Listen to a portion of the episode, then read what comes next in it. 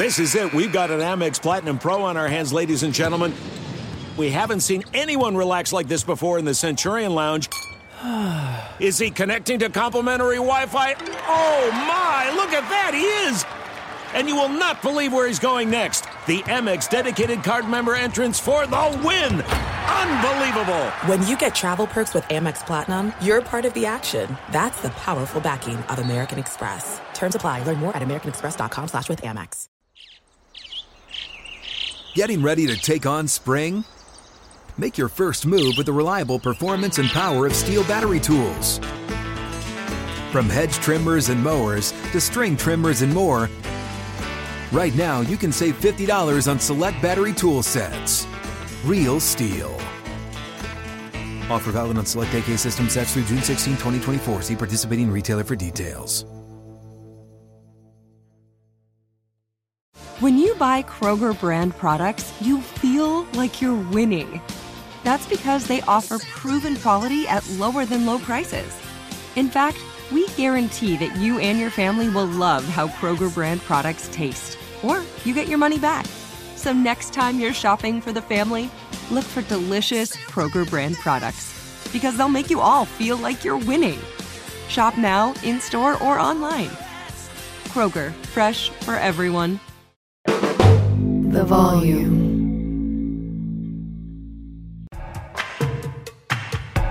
No! Oh my God! How could he do that? Are you on Don't answer. What? Charles Darwin. The nerves is where it's at. Welcome everybody back into Nerd Sesh. As always, I'm Carson Breber, and alongside me is Logan Camden, one of the few insane men in America who, in a down regular season for the Kansas City Chiefs, with perhaps their most questionable group of weapons yet, looking more human than they ever had, still picked them to win the Super Bowl before the postseason started because of his undying faith in one man. As he would say, WHPM, we have Patrick Mahomes. And oh my goodness, if Mahomes didn't get it done in perhaps the moment of his career so far, the final drive in regulation, and then what he did in overtime to bring the Chiefs a Super Bowl victory in one of the best Super Bowls, certainly in recent memory, I would argue ever. Logan, I tweeted out earlier that we were going to discuss if Patrick Mahomes has the largest gonads in the history of mankind. Does he? Brock Purdy's got some pretty large gonads, He does. but I do think He Patrick does. Mahomes. Uh, Mahomes probably does have the largest gonads, man. That was the biggest reason why they won this football game, man. Uh, Carson Patrick Mahomes has immortalized himself as a football legend at this point already in his career. He is a part of. Uh, I mean, I think the Mount Rushmore of NFL quarterbacks in NFL history, and potentially the Mount Rushmore of just NFL players, point blank. Period. You talk about the game-winning drive in overtime, the game tying drive in regulation. I mean, this is where legends are made. This is where guys are immortalized forever on the biggest stage in football in the Super Bowl, right? We can we can talk about all the accomplishments, all the things these guys do game to game, play to play. The Super Bowl is where the chips are down and where uh, memories are ultimately made. Tom Brady had two of these moments, right? Where Adam Vinatieri leads him through, kicks the field goal. He's got the greatest comeback in football history on the biggest stage with 28 to 3. And this is another one of those classic football moments that puts you a part of that elite group, man. Uh, Mahomes and the Chiefs are 7 and 0 over the last two postseasons. They are the first team to win back to back Super Bowls since the 2003 and 2004 Patriots. Uh, he has a 13 to 1 touchdown interception ratio over the past two postseasons. He's the first quarterback, Carson, ever. This is ridiculous. This is the stat that I think really hammers home how ridiculous Patrick Mahomes' start to his career is. He's the first quarterback ever to start in four Super Bowls before turning 30. Yeah. And obviously, because of that, he's the only quarterback to win uh, three before turning 30. He's got the most playoff wins by any quarterback in a six year span. And you're right, Carson. There was a lot of skepticism around this team with injuries, with guys going out late, with receiver mishaps and offensive miscommunications, and a really bad back half of the season. Mm-hmm. Carson Patrick Mahomes posted his career high in turnovers this season with 17. He posted his worst record as a starting quarterback, going 11 and 6. And yet there's just this feel, this inevitability. Carson, on that final possession that the Niners had in overtime, it felt like if Brock Purdy and them do not put this ball in the end zone and they give this man an opportunity to win the game, that's what he's going to do. He's the grim freaking reaper Yeah. of the NFL, man. He has assumed the position that Tom Brady held for so long, where if you give him two minutes, if you give him a minute 30, it doesn't matter. If you give him time on the clock, point blank period, he is going to make something happen. He is Thanos, man. Yeah. And it's just, it's so weird. I talk about the moments, I talk about the accomplishments. Now uh, he is a part of just one of five quarterbacks to win three Super Bowls. Brady, Bradshaw, Montana, Aikman. He's 15 and three in 18 career playoff games, and he just plays by a different set of rules. Yeah. Uh, Carson, that's my that's my conclusion. Is you know we can talk about legacy, how he's been immortalized. Patrick Mahomes is simply just better when his back is against the wall, when the pressure is on, when the chips are down, when the clock is ticking down.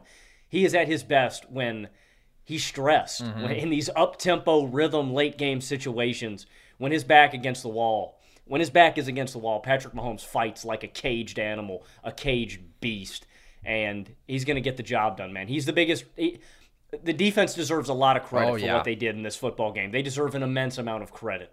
But the guy that got them over the finish line the guy that put the nail in the coffin was the grim reaper patrick mahomes. He's the best football player I've ever seen.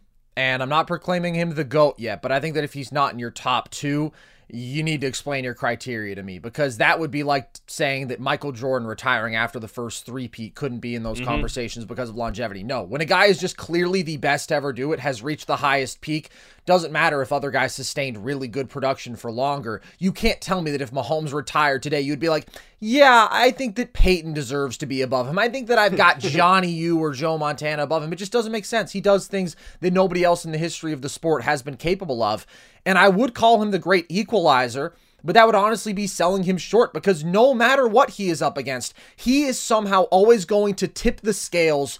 Not just to a point where they're equal in Kansas City's favor. He is going to mhm. put you over the top. And you mentioned, Logan, the inevitability that it felt like there still was for those Mahomes clutch drives in this game shouldn't have been possible. Would it be possible with any other player in football history to me? Even Brady, who of course has delivered more big moments in big mm-hmm. games over the course of a career than anybody ever. But I just don't think when you're talking about this level of adverse circumstances in terms of the talent around him being at this sort of talent deficit, there's just a different level of creation, of magical things just on the back of sheer athleticism that Mahomes can do. But they were really struggling early in this game. They were overwhelmed at the line of scrimmage. And shout out to Steve Wilks. He was disguising coverage as well. I thought that he called a great first half in this game. And it just felt like the Niners were totally in control. The Chiefs were falling behind the sticks. You have some runs up the middle that get stuffed. You have a Mahomes sack. You have the two situations where on second and long after a negative play, they just run these uh, very simple receiver and tight end screens that are totally blown up there's no other player who could be in that situation and I would still have the faith to say, yeah, I think that somehow, even though this other team is clearly more talented and look way better, that you are still going to find a win, a way to win. But that's just the Mahomes factor. And when it came down to those two clutch drives, he had big moments before that. I thought just keeping them in the game down 10-3 he has that huge scramble on third and four where he takes that contact and he just goes through a couple of defenders. And then he has the read option big gain to at least get them into scoring position. They needed something at that point. But really when it came to that fourth quarter first of all he actually marched them down the field easily for the first time all game. But then when they're down three he comes up with just consistent, methodical offense. He was just surgical, just picking apart those soft zone looks, gets them in scoring position, and then overtime was special. Overtime was maybe the most impressive drive of Mahomes' career, and that is really saying something. You have, of course, the early fourth down. How insane would it be, Logan, with basically any other player in NFL history to say, fourth down, yeah, I think that we're going to line up in the shotgun here. And if we did anything else, you would say, you're idiots. Like, why would you ever mm-hmm. not put the ball in the hands of your quarterback out of shotgun and give him the opportunity to make a play in space? Andy Reid, I thought, maybe had a couple, rough moments early in this game, but I thought that he was brilliant down the stretch. Mm-hmm. But at the end of the day, that's Mahomes making a play. Kelce's covered. He easily scrambles for the first there. Then he has to overcome what he's been having to overcome all year, which is boneheaded plays for his receivers, who I don't want to rag on over the totality of this game, but my God, MVS, what the hell is wrong with you? Could have had a gain of five or six. Instead, after that first wrap, spins out, loses four yards. So now you're again behind the sticks, and he has that big third down conversion to Rashee Rice. Then he has the huge scramble on the subsequent third and one for 15 mm-hmm. yards. Like he just did whatever it took, man. Whatever it took. And I do think that the use of his legs is really a special testament to that. 66 yards on the ground today, on top of 333 through the air and two touchdowns yes, the defense was remarkable, and this isn't the most explosive performance from the Chiefs offense that we've ever seen, far from it. But in terms of individual quarterback performances, this has to be up there in those all time conversations. Oh, 100%. I think it has to be. I mean, the level of control that Mahomes exerted. And look, man, people are going to. If people want to hate on Mahomes from this game, it will be because they overblow the interception. And if you hate on Mahomes for this game, then you are not worth engaging in a conversation. True. That was superhero stuff. And it's got to be such a gut wrenching, like, I mean, heart out of your chest kind of game feel for the 49ers because they played this game as perfectly as you can play against Mahomes. All of the stops in the red zone. Like, credit for Mahomes for getting the team down there. Uh, credit for him for that big shot play early in the first quarter where they squander a red zone possession uh, because of a Pacheco fumble. I mean, the Niners mm-hmm. hemmed him up really well, uh, stifled them completely in the red zone. I mean, guys, their yeah. only touchdown in regulation comes off of a muffed punt. Without that muffed punt, the Niners probably win this football game. I mean, they were getting down there, but they weren't able to. Uh, you know, actually punch it in. And then finally, when the Niners defense is tired, they think that they're going to get off the field. They muff the punt. Boom. Right after that, Mahomes gets into the end zone it just has to be demoralizing, man, because the Niners played as perfect a game I can remember. It's like uh it's like the Bills, man. That's how this feels, Carson. Is them losing that 13 second game. Uh but this is one of the greatest QB performances ever. And statistically, you may not look at it where you go, oh, you know, he didn't have four TDs or whatever. That's the thing that we're trying to get across. Like when, when we're making these statistic cases, it's like Lamar's level of control that we've discussed throughout the uh, season. Lamar just controls the game. Mahomes controlled the game, and he did enough in every scenario, right? That's something that I think we need to hammer home is that no, they didn't get a TD on every drive, and no, they weren't perfect in the red zone, but they consistently moved the ball. They consistently got points. Mahomes consistently made plays in crucial spots, and that's not something that I can say for the quarterback that was opposite him, Brock Purdy. Carson, that was a key for you for uh, coming into this game. And again, that's a blanket statement you could make for any football game, but it was the Chiefs executing in the red zone, and they didn't. The Niners did a phenomenal job of defending them in the red zone. And if there was a guy that left meat on the, you know, food on the plate, meat on the bone, it was Brock Purdy leaving his own team short. Like Mahomes didn't put the ball in the end zone every single drive, but he methodically moved it and he kept the Chiefs getting points that were crucial to them finishing this thing off, man. I think it is one of the like you said, dude, with the circumstances, with an all pro guard out, with all the immense pressure that the Niners were getting home, with all the times that they got stonewalled in the red zone, Mahomes just overcame and did it. Uh, it's it, it, truly is one of the greatest Super Bowl performances that that I can remember by a quarterback, especially considering the final two drives. Yeah, he's the only guy ever to have 330 passing yards and 60 rushing yards in the same game. And last year, I thought that he was so, so clean. I thought that he was basically flawless in the Super Bowl against the Eagles. And maybe he wasn't flawless in this one because things were a little bit slow to start. And uh, he wasn't able to just totally negate pressure throughout that first half. And he does force the one ball, understandably so, because things were going south. But that was still a bad pick that he threw. But when you are talking about clutch playmaking, back against the wall. What can you do? Just delivered over and over and over again. And the Niners' biggest shortcoming in this game was just not landing that knockout punch. They never landed that knockout punch. And then you give the sliver of opportunity with that fumble in the red zone, and boom, Mahomes cashes in. Now you've given him what he needs to get a touchdown. And you give him two minutes to work with in regulation, and boom, he gets the points that he needs. You miss the extra point, right? And then that leaves the door open for him. He doesn't need a touchdown now. Overtime, you only get three. Like, that's the thing. There's not really much to criticize about this Niners performance. And I do want to say specifically about Brock Purdy. I know that you said that maybe he didn't play make at the level that a Mahomes did. He was good in this game, man. His greatest sin in this game, like many before him, was just not being Patrick Mahomes. Like I thought this was clearly the best game that Purdy played in this postseason. He did not have the killer mistake. It looked for a moment like maybe he did on that third and 13 in overtime, but then it turns out there was a hole downfield. And then he led a big nuts drive, dude. He led a big nuts drive. Getting that ball out to Christian McCaffrey on third and two when he was under a bunch of pressure. Of course, CMC makes the special play, but that was impressive. Really nice throw on the run to Juszczyk. Like, it didn't feel to me like there were many moments at all in this game where I looked out and I thought Brock Purdy doesn't belong on this field. I thought that he played a good game. Now, I did think there were some things where it's like, okay, yeah, he's not on that elite level. I thought that Spags was able to dial up some blitz that really disrupted him. And you see that kind of it's the game saving play for the Chiefs. They're able to get that blitz on third down. Jauan Jennings wins his route. It doesn't matter. Purdy just can't hold on to the ball long enough. There were a couple other big third downs. And there was a stretch in the early second half where he was out of rhythm and he was throwing into traffic a lot and it got a little bit dicey. But he came out making really nice throws over the middle of the field, moving the ball easily in that first quarter. And in overtime, I mean, he mostly did all you could ask, dude. We talked about how if you're going to win the Super Bowl, no matter how good your team is, you're going to need your quarterback to make those couple special plays. And Brock was really close to doing that, man. And maybe if it wasn't Patrick Mahomes on the opposite side of the field, it would have been enough. But a field goal just wasn't enough.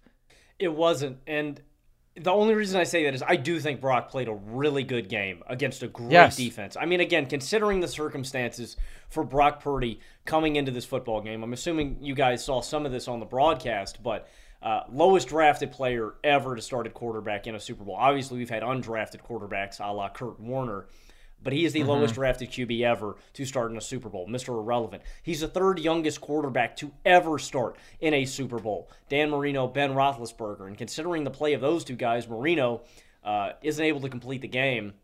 Big Ben does not play a great game. Uh, this is the best performance by a young quarterback, in my opinion, on the big stage. Like, this is a. Yeah.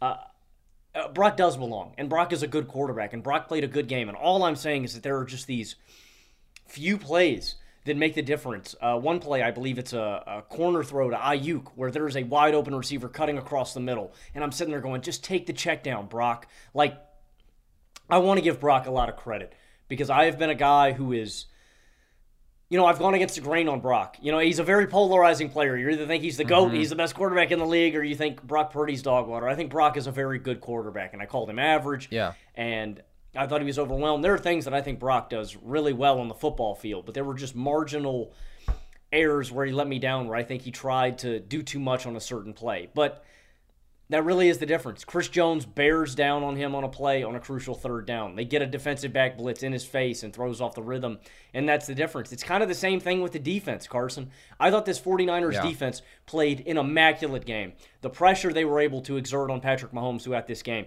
And if Dre Greenlaw, mm-hmm. who doesn't injure himself in one of the that's one of the strangest injuries I've ever seen, man. To blow your that Achilles sucked. out running onto the field, and and you can tell they're just fired up. The team is just mm-hmm. ready to go, man. They're excited to get on the field.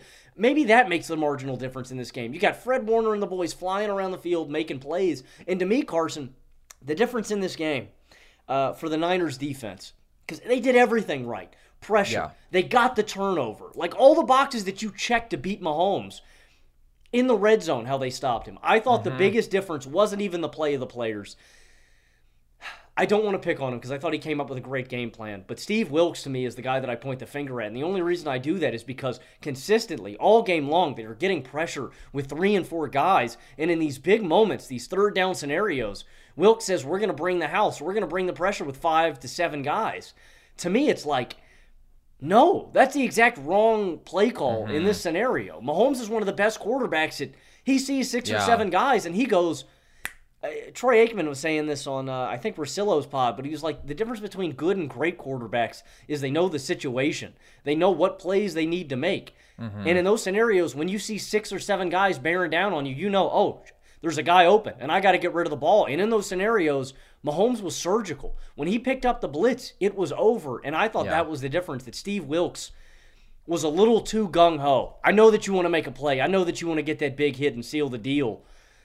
I thought he was a little too gung ho in those third down, fourth down situations, bringing the house when he should have dropped a few more guys in coverage and tried to blanket the field. The one that stands out is the third down in overtime where Mahomes finds mm-hmm. Rashee Rice, and you could see the blitz was coming the whole way. I thought in the first half, actually, they were able to get a lot of pressure with four, but mm-hmm. it really does come down to those little situational things. And I will say, you talk about that quote from Aikman, the ability to diagnose and know exactly what you need in that situation. Brock played a really good game and he made a couple of those awesome plays outside of structure, but that is true. Like I thought that Mahomes held up much better against the blitz. I thought that there were a couple spots where Purdy was sped up and he wasn't able to succeed in those mm-hmm. situations. I do think though what you clearly have to say after this game is that whenever you watch the Niners in a big game with Jimmy G, it felt like definitively you are not going to be able to overcome this. Mm-hmm. Like he is going to do those one or two things that just cost you if it's a backbreaking mistake or if it's just the fact that he can't go above and beyond, that he can't extend a play with his legs, that he doesn't have that sort of improvisational instinct as a thrower to make a big clutch play.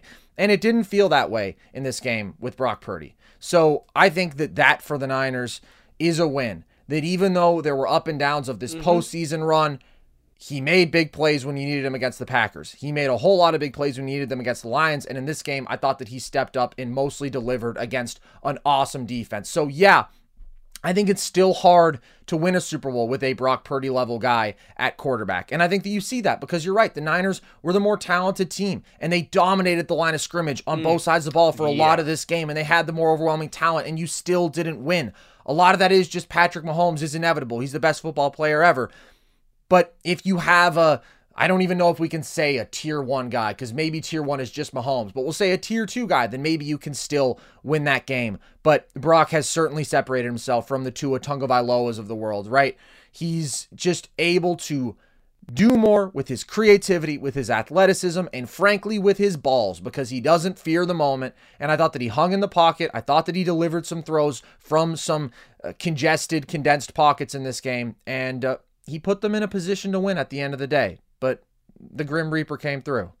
the Grim Reaper always does come through. Always man. does. I, Brock has a level of poise that has just astounded me through these first two years, man. He never yes. really looks flustered or I mean the one game is the Baltimore game, and that's going to happen to anybody. It's the Keanu Reeves replacements quote. It's quicksand. You get mm. those first turnovers and you keep trying to dig and claw harder and harder, and that hole keeps pulling you down further and further. Brock for the most part doesn't blink, and I love that about him. Like he never looks He's a overwhelmed. Dog. He is a dog. Like I and you can win a Super Bowl with Brock Purdy. Like I, I do believe that. If it wasn't Mahomes, like you said, man, yeah. Carson, you can take any other quarterback on the planet, and this probably doesn't happen. I want to give a lot of credit to to Brock. Uh, 33 total TDs in the regular season. That was the fifth most in the NFL. He led the NFL in QBR. 14 and 4 in the regular season this year. Uh, he was 7 and 0 as a starter in games he started and finished his rookie season. He's 21 and 4 in regular season games as a starter. Yeah. Led the number one offense out in terms of yards per game. Like he delivers balls on time accurately. He can operate and move decisively in the pocket. And I did think we saw his play extension. Like he is a legitimately good playmaker when stuff breaks down. And oh, yeah. he protects the football relatively well. Like I love the level of control that Brock and how he sees the field. Uh, Romo said this a million times on the broadcast, and I'm not the biggest fan of Tony Romo, but I do agree. Brock's situational awareness and field awareness. I'll reference the play that you referenced earlier, the McCaffrey dump off in the backfield. That's a split second throw that you just have to know. My guy's there. I need to get this ball out right now, mm-hmm. and he mm-hmm. did it. And he's really good at that. But that is the difference yeah. between a tier two guy and the best quarterback that I've ever seen with my own two eyes, man. Uh, Mahomes executed in those big spots, and Brock didn't. And that's not a knock on him. Like Carson, this is again, this is one of the best games that I've ever seen a team put together against Patrick Mahomes, and it just didn't freaking matter. Yeah, it was a really, really good performance from the Niners defense throughout.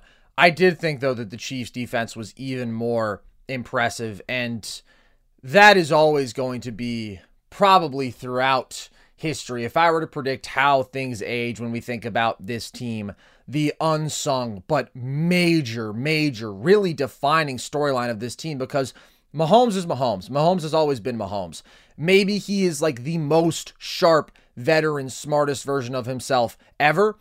But the difference maker is that this is a completely different defense than we have ever seen him have. And that's how you're able to overcome having the weakest offense that they've had throughout really this entire season. And I thought that there were so many dudes who made such spectacular plays. You have to just give a big old round of applause yet again to Spags, man. Is he the GOAT oh, yeah. defensive coordinator? Dude, Carson, he's the only coordinator, they said this on the broadcast yeah. in NFL history, to win four Super Bowls that's defensive or offensive. I think that points to two things with that stat. One, it's really hard for coordinators to stay in that role long enough. You know, again, right. you, you, traditionally you win one or two, you become a head coach, yeah. but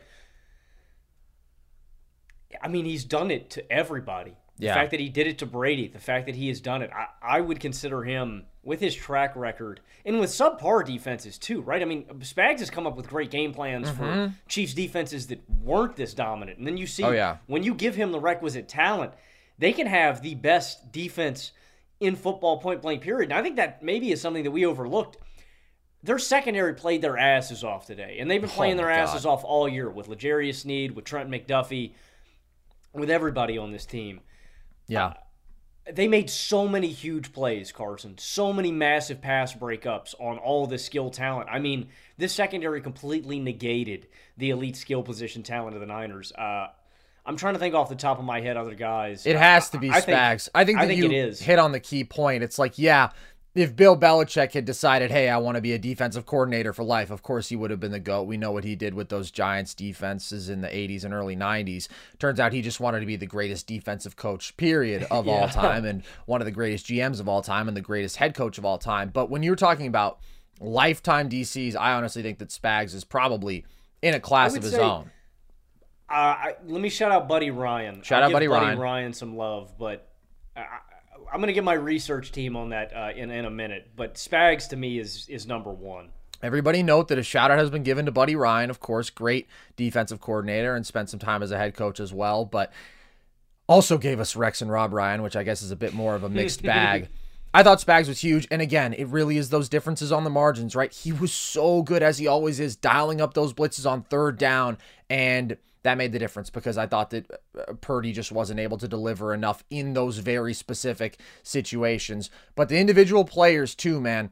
There was a long stretch of this game where I thought if the Chiefs win, the Super Bowl MVP has to come from this defense because they kept giving the ball back to the Niners quickly, and then they kept finding a way to deliver. If it was a timely takeaway on the first possession when they were kind of getting marched on, but more often it was just, I mean, getting good old fashioned stops. But you mentioned the PBUs. I mean, Trent McDuffie, Trent McDuffie potentially saved a couple of touchdowns in this game. Yeah. He had the PBU early on that ball to Deebo, huge play. Uh, then he is the guy who brought the blitz on a couple of big third downs to force the ball out early. He had that huge tackle on George Kittle at the line of scrimmage on the final drive of regulation, where the Niners, if he hadn't been there or if he had missed that tackle, would have gotten a first down, and maybe that becomes a touchdown situation where they at least eat more clock. And of course, Chris Jones, I thought was the other hero of this game, and maybe it doesn't show mm-hmm. up on the mm-hmm. stat sheet for either of these dudes. I mean, that's the thing with defense, Logan. You know what? I'm going to make this a TJ Watt conversation just very, very quickly. Because the one thing that has bothered me about that conversation is everybody parading around stats, including interception return yards. They'll show the stat head graphic and that'll be on it, and everything is lit up for TJ and it's not lit up for Myles. And they say, How could you possibly have robbed this guy? This is true of defense in any sport. Baseline stats the box score stats will never capture a guy's impact. I was thinking in the NBA, like, what if somebody looked at one year and said Theo Ratliff led the league in blocks? He was so robbed. Like, there is so much that you do every single play to keep a guy from getting the ball who you're on. So there's no opportunity to register a stat or just to contain the quarterback, right? To keep a guy inside the pocket.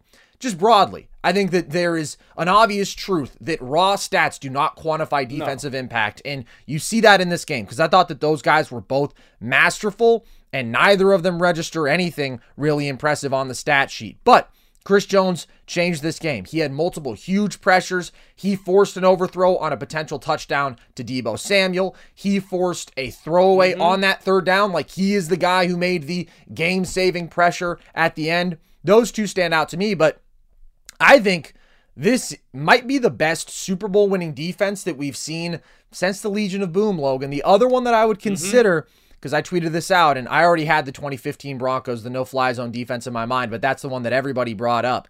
That's the only other contender to me. This defense was so consistently yeah. brilliant throughout the entire regular season. Elite unit in terms of generating pressure, elite coverage unit with an elite defensive play caller, good linebacker play. They were the number two scoring defense in the regular season, held opposing teams to 17 points per game. Nobody exploded on them all year. Nobody. And when it came to the playoffs, they held the Dolphins. Again, we can talk about the weather. We can talk about Tua folding.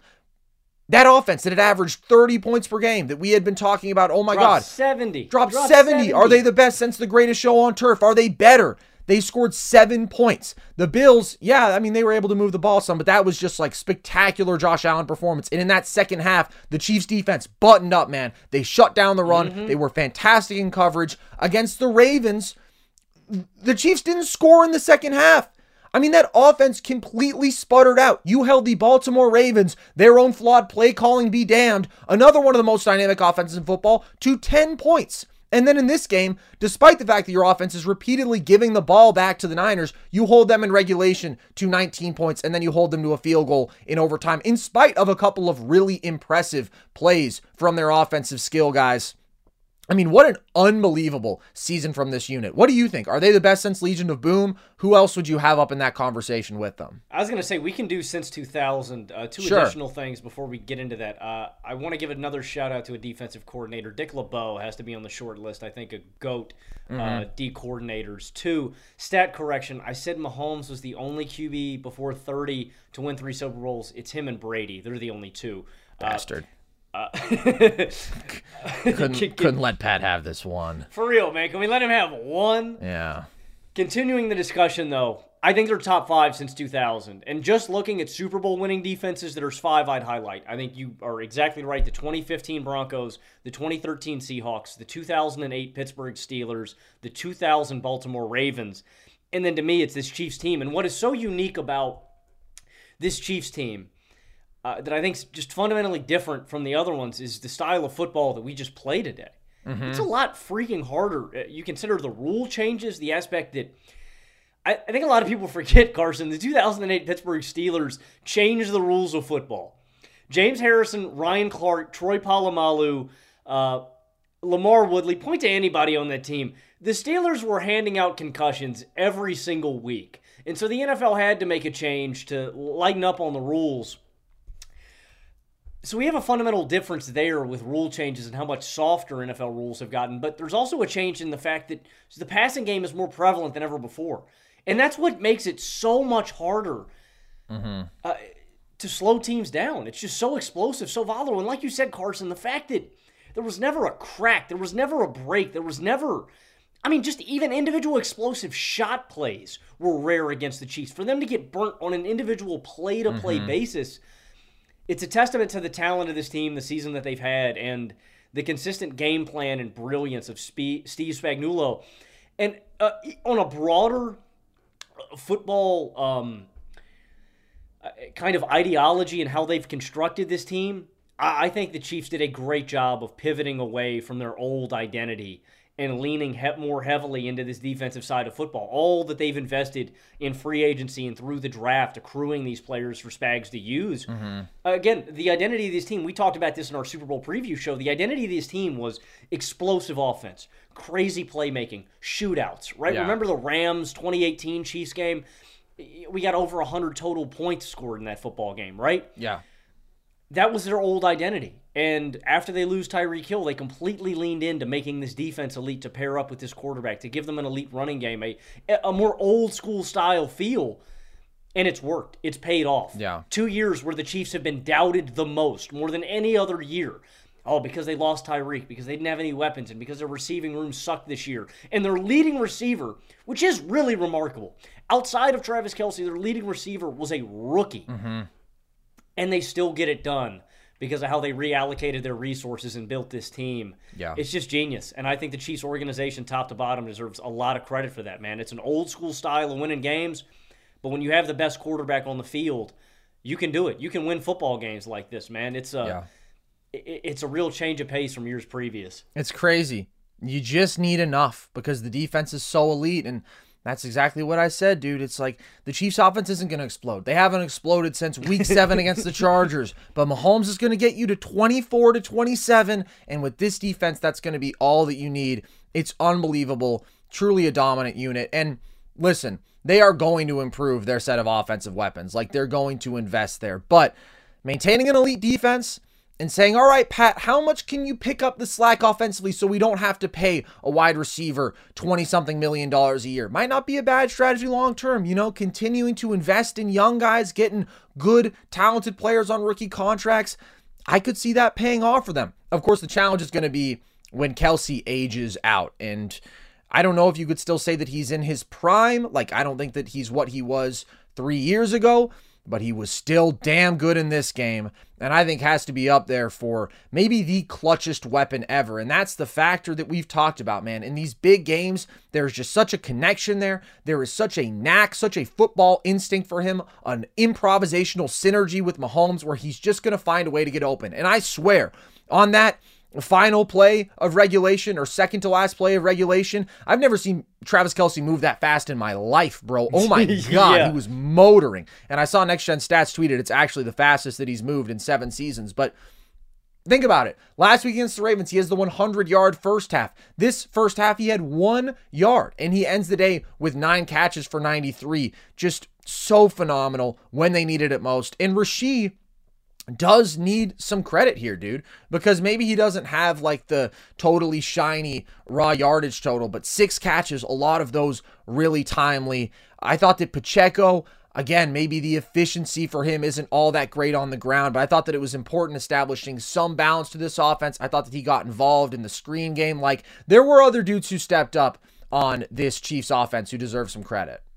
Get in on the action with DraftKings Sportsbook, an official sports betting partner of the NBA. New customers who deposit $5 or more can get a no sweat bet up to $1,000 back in a bonus bet. Download the DraftKings Sportsbook app now and use code NERDS. New customers can get a no sweat bet up to $1,000 if your first bet loses. Only on DraftKings Sportsbook with code NERDS. The crown is yours. Gambling problem? Call 1 800 Gambler or visit www.1800Gambler.net. In New York, call 877 HOPE NY or text HOPE NY. In Connecticut, help is available for problems with gambling. Call 888 789 7777 or visit ccpg.org. Please play responsibly. On behalf of Boot Hill Casino and Resort, licensee partner Golden Nugget Lake Charles, 21 plus age varies by jurisdiction, void in Ontario. Bonus bets expire 168 hours after issuance. See sportsbook.draftkings.com slash football terms for eligibility and deposit restrictions, terms, and responsible gaming resources.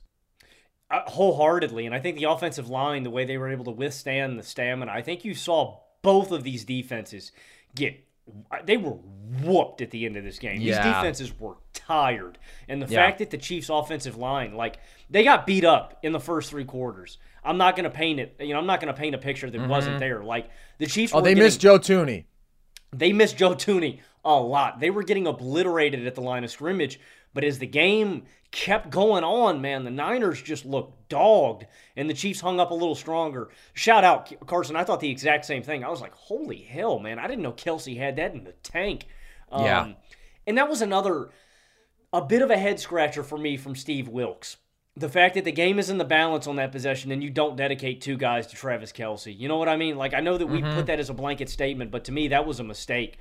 I- Yeah. I am not isolating Travis Kelce on the biggest play of the game on a crucial third down. I'm putting two bodies on him. And so I I do think that uh, I, I think that those guys deserve a lot of credit too. I I also want to give credit to uh, another guy who had a massive legacy game on the line for him in this one, and that's head coach Andy Reid. Uh, Carson Andy Reid has climbed even more uh, after the Super Bowl win. He is the fourth coach in NFL history to coach in five Super Bowls. Uh, that is just with Belichick, Don Shula, and Tom Landry. He's the fifth coach in NFL history to win three Super Bowls. That's Belichick, Noll, Walsh, and Gibbs. He's fourth in career wins, second in playoff wins. He's led Kansas City to double digit wins in 10 of 11 of their seasons, and they've won the AFC West eight straight times. Carson, and now he is definitively, him and Mahomes have the second most wins of any head coach and quarterback tandem in NFL history, taking a lead over Chuck Noll and Terry Bradshaw. Uh, Belichick and Brady Mhm. have the most with 30. Uh, Reid and Mahomes are at 15, and Nolan Bradshaw are at 14. It's insane, man. The Yeah. Chiefs notched their fourth Super Bowl appearance in five seasons. They're the third team ever. The 2014 to 18 Pats and the 90 to 93 Bills. Uh, it's a historic season uh, for this team, for this uh, dynasty, which I think we can officially call them now, that they have They're crowned themselves dynasty. because they have three Super Bowls and they've done this consistently enough. Uh, and Andy Reid, I already considered probably as the as a top. He's was stamped as a top five coach heading into this game. Yeah. I think is he number a- two? Is he number two? That's kind of the tough question, right? It's Yeah. it's, the, it's the stereotypical knock, and I hate being that guy that goes, "Oh, well, Belichick had Brady." You know, well, Don Shula had uh, Don Shula had some great teams too. Oh, I thought you were gonna Reid say. had- I thought you were gonna say Don Shula had uh, what's his Oh, David Woodley. face? David Woodley, or He had Bob Griese. he had Bob Griese. And Earl Morrall. Earl yeah. Morrall, Oh, he was loaded. And I was gonna say, That's- uh, and- I don't know if it's the same. And that's the funny difference maker that, that we can point out, right? Is that Reid never got the Super Bowl with Mahomes. The one thing that I will come back to, I do think he's number two. I would rank him as my second greatest coach of all time for two reasons. In the best era of offense that we've seen in the NFL, Reid continued to get better, continued to trot out great offenses, did it with two different franchises that were in the mud, right? 1998 NFL draft, the Philadelphia Eagles have the second overall pick in the draft. They take Donovan McNabb, they get Andy Reid, their fortunes change. The Chiefs down on their luck, 2 and 14. He revitalizes Alex Smith's career, brings this organization out of the gutter. They find Mahomes in the draft, and boom. Uh, to me, the fact that he has done this with two different organizations, that his teams have been so consistently great on offense. You know what, man? Head coaches and great quarterbacks, they go hand in hand. Nolan Bradshaw, Belichick and Brady, Reid and Mahomes. They need to lean on each other. They need each other. Great defenses going hand in hand. These are great teams. These are great franchises. These are great units. They all go hand in hand. But Reid to me a second. What do you think, Carson? So I think if we're talking post merger, which I personally would like to do to make this question easier, shout out to Lombardi, shout out to George Halas and Paul Brown and all those guys.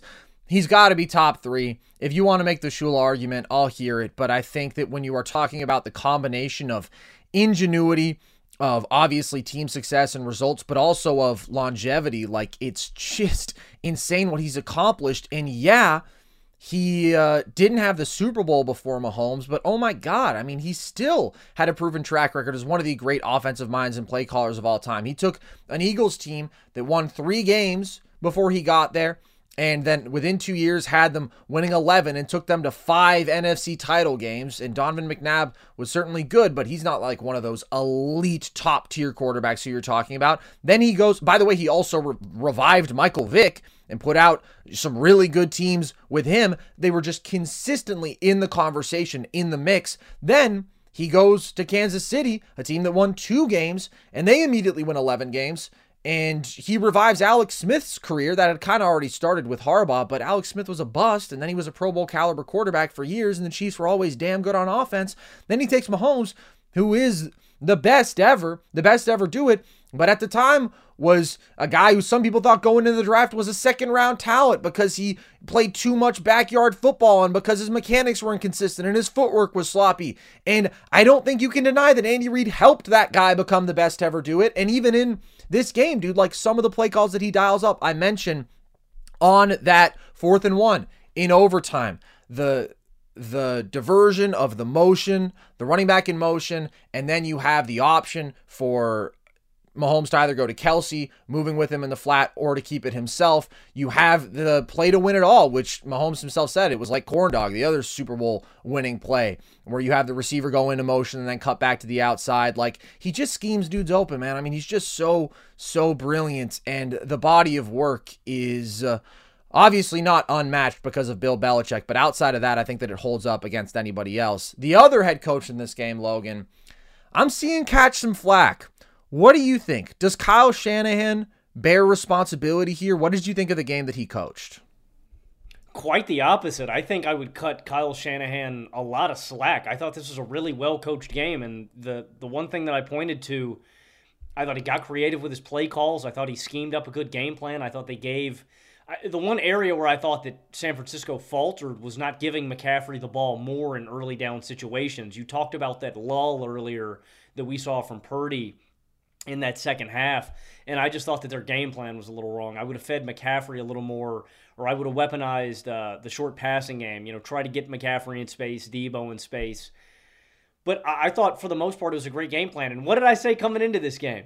The guy with the biggest monkey on his back in this football game was Kyle Shanahan, and he would have a special mm-hmm. play sure in his did. back pocket. And we get the Jauan Jennings flip. I was waiting on it, man. I was waiting on it, Carson, for him to break it out, and I saw it coming, and that was a beautifully called play. I got scared because I thought Jennings was going to get licked in the backfield for how long it took to develop, but uh, lateral to Jennings, boom, he throws the bomb, easy TD, uh, classic little trick play.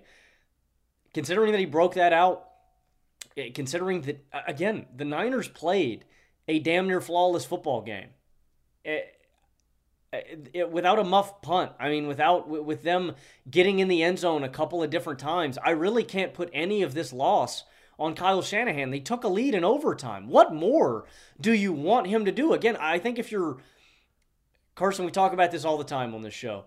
Uh, the media, the sports fans, we love to do results based thinking. So if he's the loser, it must all be Brock Purdy's fault. It must have been a big collapse, and Kyle Shanahan must have crapped his pants. I thought Kyle Shanahan coached an awesome game. This is the best game that I've seen him coach on the biggest stage in football thus far, and it sucks for him that he has to hang his head again. This is number three for him, man, and it stings because his pops went through this same mess, man. It is the growing pains, it is the issue of winning a big game, man. It's, I'll say it like this too, man.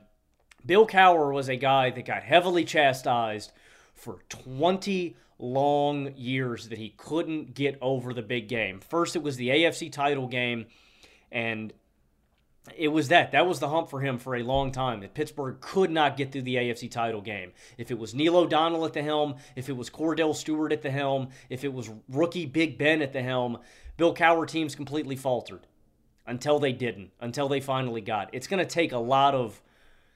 It's the growing pains, man. Kyle Shanahan is going to win a Super Bowl one day. The 49ers went to a Super Bowl with Jimmy Garoppolo and Brock Purdy, man. I think the 49ers can do anything. Uh, maybe it's not going to be against Mahomes. I think Kyle Shanahan is one of the great NFL head coaches that I've had the privilege of watching in the sport.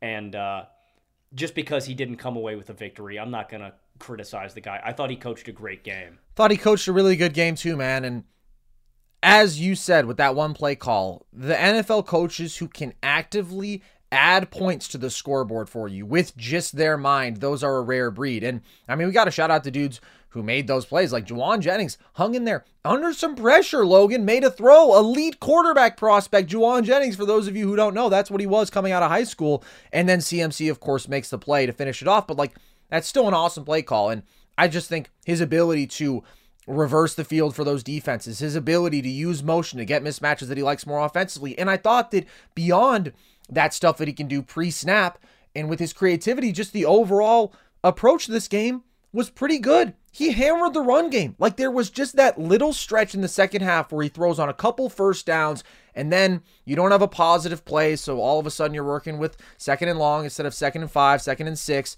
But I mean, we could say the exact same thing about Andy Reid, who we were just praising because his play calling early in this game was not uh, good. And he blew a timeout on third and one, and then they got stuffed anyways. Like, everybody is going to make a couple mistakes within the course of a game, but I thought that Shanahan was creative. I thought that he consistently got the ball in the hands of his best player, Christian McCaffrey. They had an advantage at the line of scrimmage. They ran the ball with McCaffrey 22 times, 31 times overall in this game. He was consistently involved with checkdowns. He had eight catches for 80 yards. And by the way, went for it on fourth, down 10 13. So instead of just taking three and tying the game, he goes out there and gets you six, draws up a great play call, is aggressive as you have to be against Patrick Mahomes.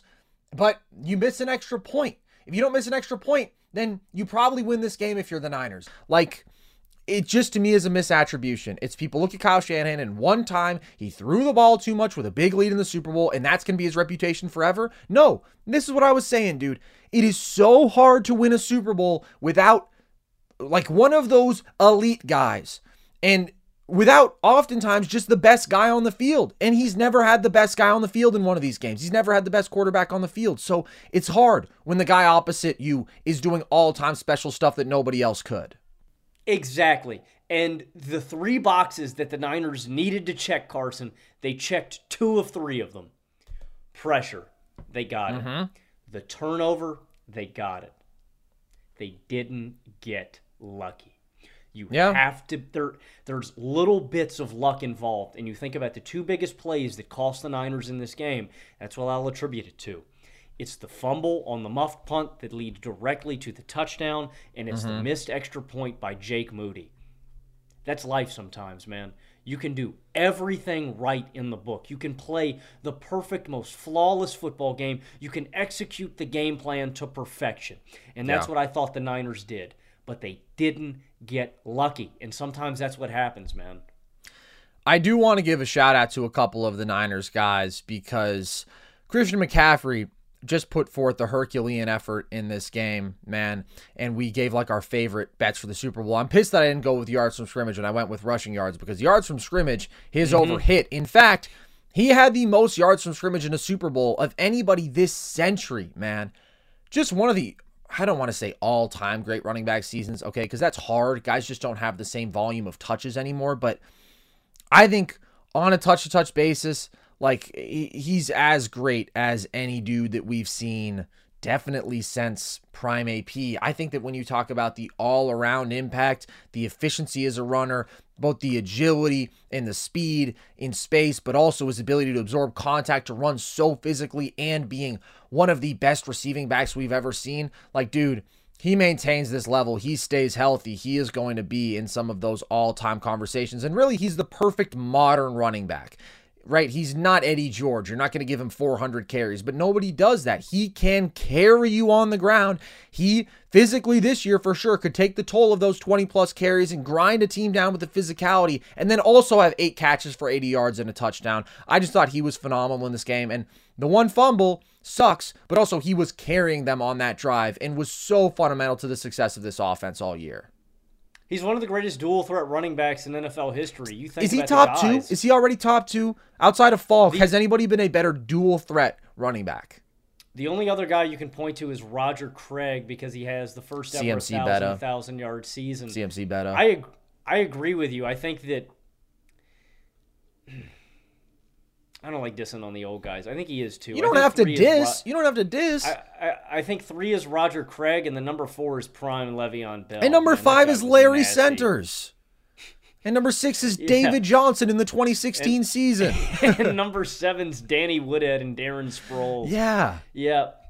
McCaffrey is, and I, I think to to speak to it, I mean, I think his rushing impact is greater than Craig's. I think he's a better runner between the tackles and outside the tackles than Craig. And on that, oh my gosh, dude, we're giving out credit to the Niners. I don't mean this, uh, uh and it sucks because it kind of gets wiped at the end because I think the Chiefs overwhelmed them. The Niners' offensive line played some of the best three quarters of football I've seen from a line. How much time they consistently bought Brock Purdy on a play to play basis the Niners just look worn down at the end of this game, man. Like the Chiefs got pressure late in this game. Chris Jones and Karlaftis uh, played a much better fourth quarter. I thought the Niners' offensive line did a phenomenal job buying Purdy time, uh, opening up lanes for Christian McCaffrey. And on the defensive side, everybody Bosa, Chase Young, Arik Armstead, Javon Hargrave, all the big boys up front, Fred Warner I, I thought they played an uh, an awesome football game, man. I mean, this really did. I mean, Carson, I came away from this saying the exact kind of thing that a lot of people said about the game.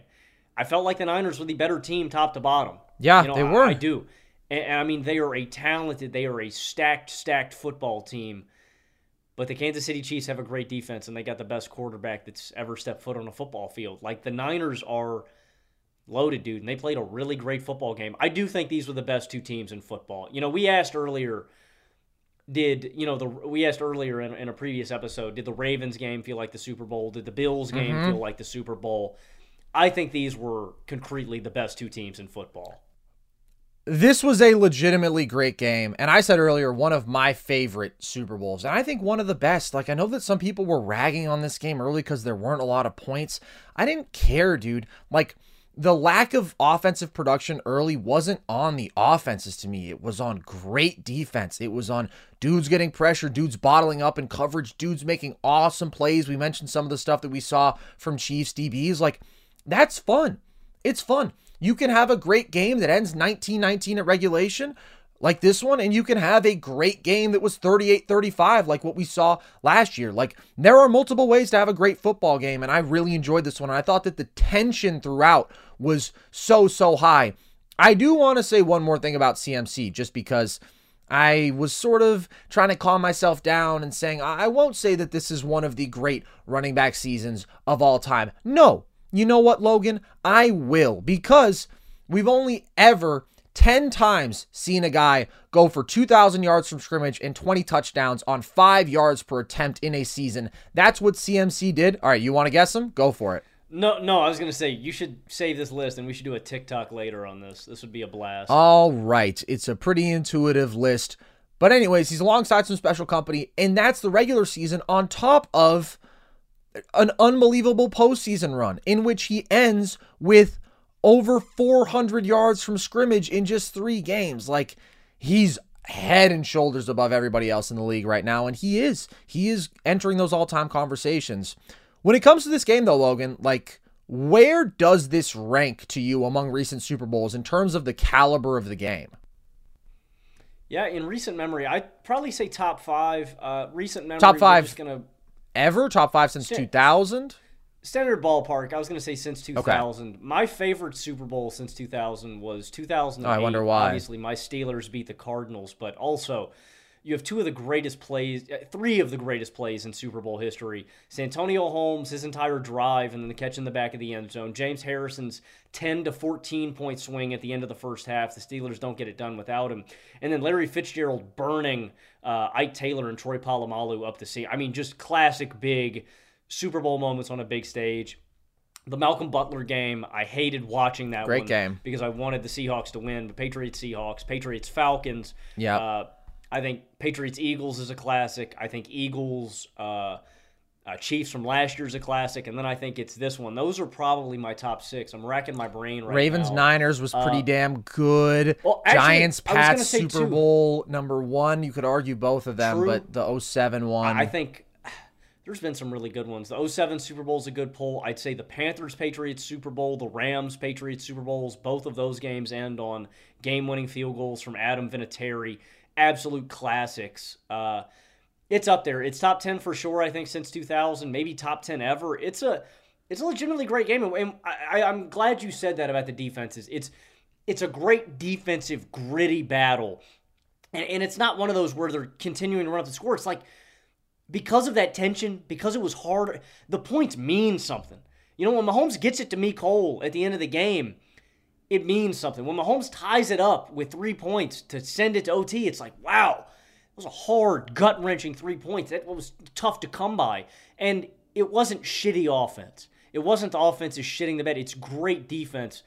And that's why I think it's a great game. And again, this is the second Super Bowl in NFL history to go to overtime. We didn't have overtime in the first 49 years of the Super Bowl. It took us getting to Super Bowl 50 between, or no, it wasn't Super Bowl 50, it was Super Bowl 51. Yeah, uh, Falcons Pats. And then we get this one. It's the second one ever to go to overtime, and it's the first one ever with the new rules of overtime. Uh, and I think that's a big component of it. So, yes, uh, I think it is one of the greatest Super Bowls ever played, and I'm, I'm very pleased. This was this was very fun to watch. I'm going to say it's top 10. And what the nostalgia merchants don't want you to know is that they actually hadn't dropped good Super Bowls until this century. The Super Bowl was a blowout every year, and there's Oh, really only a straight few. years. I mean, there's a beatdown. There's only a few, bro. You have Steelers Cowboys in 78. You have a game in 1990 I don't want to talk about. You have Niners Bengals, the Dwight Clark catch. And then outside of that, I mean, you had a whole lot of blowouts. So there have been a bunch of good ones since 2000. I think last year was probably a better Super Bowl overall because that was one of the most incredible displays of offense that I can think of seeing. You have to have the 28 to 3 comeback. You probably have to have the Malcolm Butler game. Ravens Niners was pretty incredible. Outside of that though, I mean, I think that this certainly stacks up against anybody else. Again, the tension throughout and how much every score meant really was phenomenal. This was an awesome, awesome football game and an end to an interesting season, like kind of a weird season, as we talked about, where it didn't feel throughout a lot of the year like that juggernaut emerged. And then maybe it was the Niners, but maybe Purdy was a flaw. And then it was the Ravens, and the Ravens got exposed or at least got beaten by the Grim Reaper, as did everybody. My Buffalo Bills, those Miami Dolphins. Just an incredible, incredible testament to what Patrick Mahomes and this team did. You agree with me? He's got to be top two all time at this point. Are you still having anybody else over him? raw football impact when you were looking at the offensive position, it's got to be Brady and Mahomes. I mean, there's just no when he gets the ball, when there's a player that gets the ball with two minutes left, and you have a sinking feeling in your stomach mm-hmm. that you are about to get your you're about to get decapitated. It's yeah. going to end. You're going to be in tears. It's those two guys. I don't think there's anybody else. I mean, when you're looking at relative to position, and this is probably my Mount Rushmore at this point. It's Brady, it's Mahomes, it's Jerry Rice, and it's Lawrence Taylor. Who are your four? I think that's pretty consensus. I think that I would agree with that. Yeah. And purely offensive, I mean, you can point to other quarterbacks, to, but to me, with Peyton Manning's consistent playoff shortcomings, Patrick Mahomes clears him.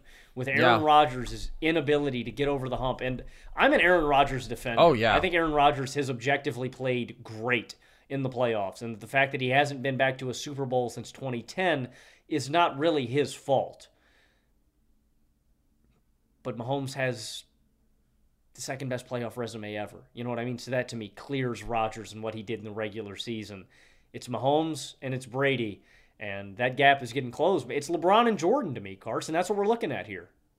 Well, it's pretty different though, because really Mahomes is closer to the Jordan in this debate because the question is who do you think was higher at their peak? Well, it's to me clearly Mahomes in the NFL, and I would say Jordan in the NBA. Who has more longevity? Well, it's obviously Brady and it's obviously LeBron. But Mahomes is not at the level of longevity or career accomplishments that a Michael Jordan is, and that's why it's not an apples to apples debate whatsoever. I mean, the guy's played six years, so that's why to me, best to ever do it and greatest to ever do it are still a different conversation for him. But yeah, I think he's in a tier only with Tom Brady. Anything else you want to get off your chest about this game, Logan? I think we covered it, man. This was a really yeah. fun NFL season, dude, and uh yeah. I don't know, man. Maybe we'll be back here again next year saying that the the Chiefs have three-peated. No, it's going to be fun. It's going to be fun when we can go through the narrative of, oh my God, can they survive without MVS, who they trade for a seventh round pick? Can they do it? Yes, they can. My last two shoutouts, you mentioned Nick Bosa, but I thought that he generated so much pressure throughout this game. And I know we talked a little bit about Jauan Jennings, but like, what a performance, bro. Oh my God. He was my Super Bowl MVP through you know most of this game. And then I would, yeah. if it was a Niner, I probably would have given it to McCaffrey by game's end if yeah, they had won. But agreed. Jennings for a while I had as my Super Bowl MVP. Such a playmaker, bro. Such a playmaker. I love that guy. Like Theo tweeted out that he's a role player wide receiver that'll define a generation. I agree. Mohamed Sanu could never. Sanu maybe had the arm. He didn't have that playmaking knack that Jauan Jennings does. That guy fires me all the way up. Unfortunately, not enough for the Niners. I feel for all the Niners fans in my life. A lot of my family is Niners fans. Sorry, Pierre. Sorry, Ben. Sorry to all my Bay Area brethren who ended up losing. But what can you do? You lost to the Grim Reaper himself. So, with that, we sign off on an NFL season. Luckily, there's still a whole bunch of NFL history to look back on that we can do trivia about, and the NBA season is really kicking into gear. So, if you want to hear more from us, you can find all of our full shows with video on the Nerd Sesh YouTube channel. You can also find video essays, video breakdowns that we do mostly on the NBA there, more intense film oriented stuff. You can follow us across social media if you want to see our trivia content, clips from the show. That is at Nerd Sesh on Twitter and Instagram, at Nerd underscore Sesh on Twitter. You can join our Discord if you want to become part of our community, talk NFL, NBA. That link is at the link tree across our social media bios. And if you want a little bit of Nerd Sesh merch, we've got hats. Logan's wearing one. We've got shirts. We got hoodies. We got the flags behind us. All of that at thevolume.com. So with that, as always, appreciate you guys. Hope you enjoyed this NFL season. I've been Carson Breber. I've been Logan Camden. And this was Nerd Sesh.